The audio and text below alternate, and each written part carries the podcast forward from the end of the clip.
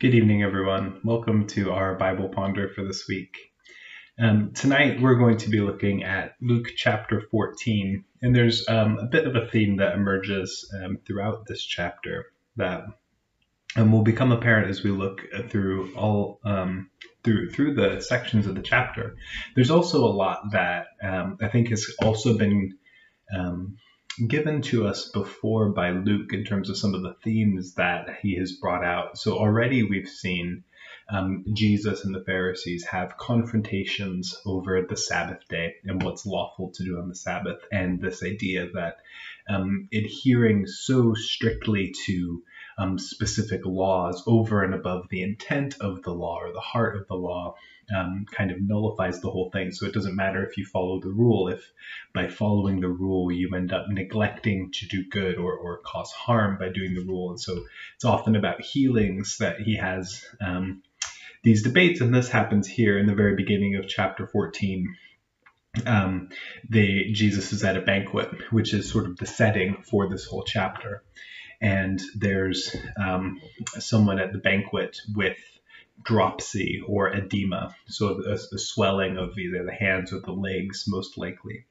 And um, because they are there at the banquet, not somewhere kind of in the back where people of lower social order would have been kind of watching in these sort of open houses, if they're there kind of at the table, it could have been someone um, just of the same status as the Pharisees or one of the Pharisees who's there. And Jesus uses it to say, um, is it lawful to, to heal, to cure people on the Sabbath or not? He says. And again, this is something, a confrontation he's had before.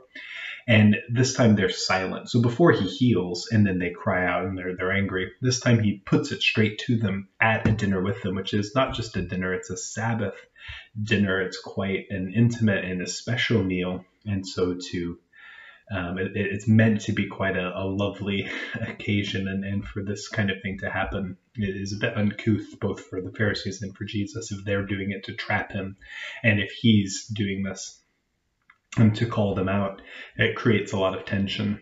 Um, but he heals the man with with the edema, and um, they are silent, kind of, which kind of shows that either they're um, in ancient sort of styles of debate, their silence would either be taken as them knowing they're wrong or they know that they're ignorant of the right answer. And so he sort of wins that battle of wits.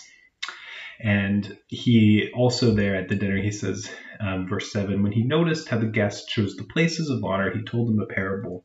So he began to, to tell a parable about people choosing um, the, the best places when they're invited. And then Jesus says, instead, you should pick the lowest place, and then the person will come up and actually bring you um, to to the top. And this is maybe a bit of a social game, and you can imagine the kind of horror of someone who's seating everyone. And you know how even in our day and age, we still value a bit of a seating chart, and, and anyone who has ever planned a wedding knows how planning a seating chart there is certain protocol and certain um, ways in which you um, place people at certain tables and certain tables that are closer to the top table and certain tables that are further away and the kind of pitfalls and who's going to sit where and whose mother-in-law is sitting where and all of that and whose friends are at what table. Um, and and it was the same back then and you can imagine a bit of a um, the spectacle would have been you have this set up and, and you have kind of the assumed seating chart of who's sitting where and someone of high social standing is sitting at, at the end of the table or even further out of, of the room in a in the place where someone of lower social standing would sit and then the, the host has to come. Back no no no you're sitting in the wrong place. Let me come and exalt you um, and so jesus says to humble yourself and it's almost kind of this this game that you're playing, but also this idea that don't sit somewhere higher because if you take a higher position, then you have to be sat um, lower somewhere else. And this is all a bit of a parallel. I don't think Jesus is necessarily advocating for um, the hard and fast rules of social seating charts. Um, but then he also goes on to say, um, when you invite people over, don't invite someone who's going to necessarily reciprocate just because then um, you're only ever getting like for like, but actually invite someone who can't reciprocate because then you're actually doing good. And that's something that the Old Testament advocated as well. Then he tells a parable of um, a dinner party, and the great banquet was a metaphor for um, the kingdom of God, even in the Old Testament. So there's this banquet that um, this owner of a piece of land is going to, uh, or, or the the host of the dinner, sorry, is going to to invite all of these people, and one by one, the people can't come. There's the person who's just bought a piece of land, and they have to go and and see it, which isn't really a good excuse. And there's all these different excuses of why these people can't come. All in all, it gets down to the end where the the host of the banquet sends out his slave to say, just bring everyone, bring the lowest of the low, compel them, go into the roads and lanes, compel people to come so that my house may be filled. For I tell you, none of those who are invited will taste my dinner. And this, along with the next sort of bit, is it's a lot of um, Jesus kind of getting at this idea that God was there, the kingdom was there for for people, but they have not taken it up, and so now it's being kind of expanded out in a way, or or at least those who are taking up the position again, not humbling themselves, but actually exalting themselves are, being um, taken away. And remember the setting for this. He's at a Sabbath dinner with Pharisees and, and other people, and um, he's telling stories about um, humility and telling stories about the banquet in which people who were invited didn't take up the invitation, and so he, the slave is out in the streets just gathering anyone, clean or unclean, to come.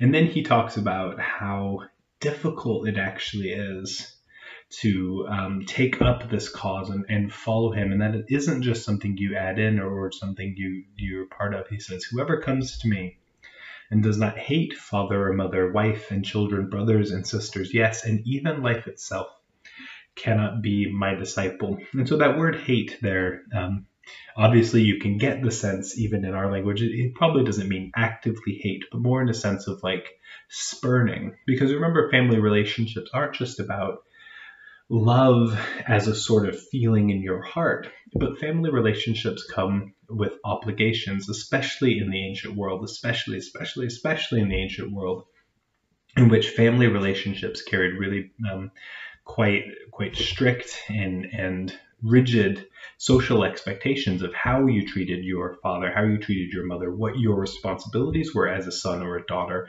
what your responsibilities were as a husband or a wife, what your responsibilities were um, as as a father, as a mother, and and so for him to say you you you have to spurn those obligations in favor of following me is quite a big claim because those things were so important in the ancient world because that's how society worked and especially coming out of, of you know quite agrarian society, a, a, rustic society in which those are really really important. There aren't um, government programs, there aren't other social structures for people to support themselves. Family is is so is everything that you had, and to value um, following Jesus, um, to to carry the cross and follow Jesus and be His disciple requires spurning a lot of that is really asking a lot of people. It's not saying, oh, yeah, just add this into your life, come and be part of this, but really to give up everything. But he also cautions people to consider this cost. He says, For which of you intending to build a tower does not first sit down and estimate the cost to see whether he has enough to complete it? Otherwise, when he has laid a foundation and is not able to finish, all who see it will begin to ridicule him. And so he says, Don't just like think you're going to follow me if you can't do it. It says, therefore, none of you can become my disciple if you not do not give up all of your possessions. Not very ambiguous there from Jesus. And he goes on, salt is good, but if salt has lost its taste, how can its saltiness be restored? Um, it is fit neither for the soil nor for the manure pile. They throw it away let anyone with ears to hear listen. It's quite a lot of harsh words from Jesus, a lot of really um, unambiguous ways of, speaking about how difficult it is to, to follow him, to be his disciple, to be part of the kingdom, things about humility and about leaving behind the kind of rules of the past. Um, and as we're moving closer and closer to Jerusalem and to his own death, he is re-emphasizing how what he's doing is new. He's opening this kingdom of God up to not just the elite or the religious teachers, but to um, you know sending the slave that image of sending the slave out into the alleys and the streets and just gathering everyone up. And this, these things would have been so offensive to people and um, revolutionary. And he's really not pulling any punches with how difficult it's going to be to be part of it. It's not something easy that he's doing. And I think one of the things to remember with this idea that the gospel is open, the gospel is welcoming, and that we are reaching out to the marginalized, the poor, the oppressed, and all of these um, groups of people in our society who are the most harmed by the power structures, by things like white supremacy or by heteronormativity and all of these things, is um, sometimes that's painted as an easy option, as an easy way out that that's just um, not being intellectually or morally rigorous and it's just sort of going ah yeah whatever just let it all through. And, and that's even where um, that term liberal kind of comes in, in in a pejorative way that it's just ah whatever it doesn't matter rules be damned we're just kind of ah la la la la just doing whatever we want. And that is actually the opposite of the case and i think that's one of the takeaways from this chapter is while Jesus is opening up this idea of the kingdom of God, not being for the elite, not being for the powerful, but being for um, the waifs and strays, as it were, that that is not some easy option. That that's really hard, and actually the cost of discipleship, the cost of this following Jesus, that actually does open up the gospel to everyone is actually a really, really difficult thing to do. It's difficult to navigate. It's difficult to figure out how we're going to do it. It's difficult to um, manage as it's happening. There's lots of, of tricky situations to manage as we do this.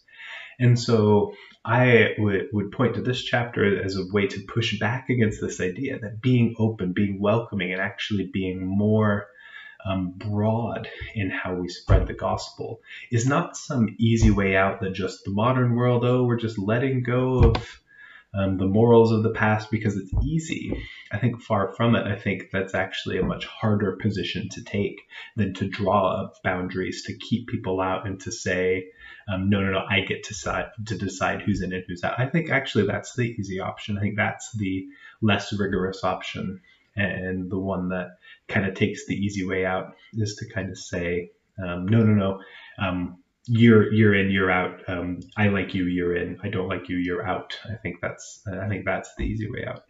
Um, so that's what I would um, bring to bear for us from this chapter. Um, so thanks for joining us uh, this week for um, the Bible Ponder, and thank you for for joining us, um, whether you're watching or listening online. Um, thanks for for that, and we'll see you next week for chapter 15. Bye bye.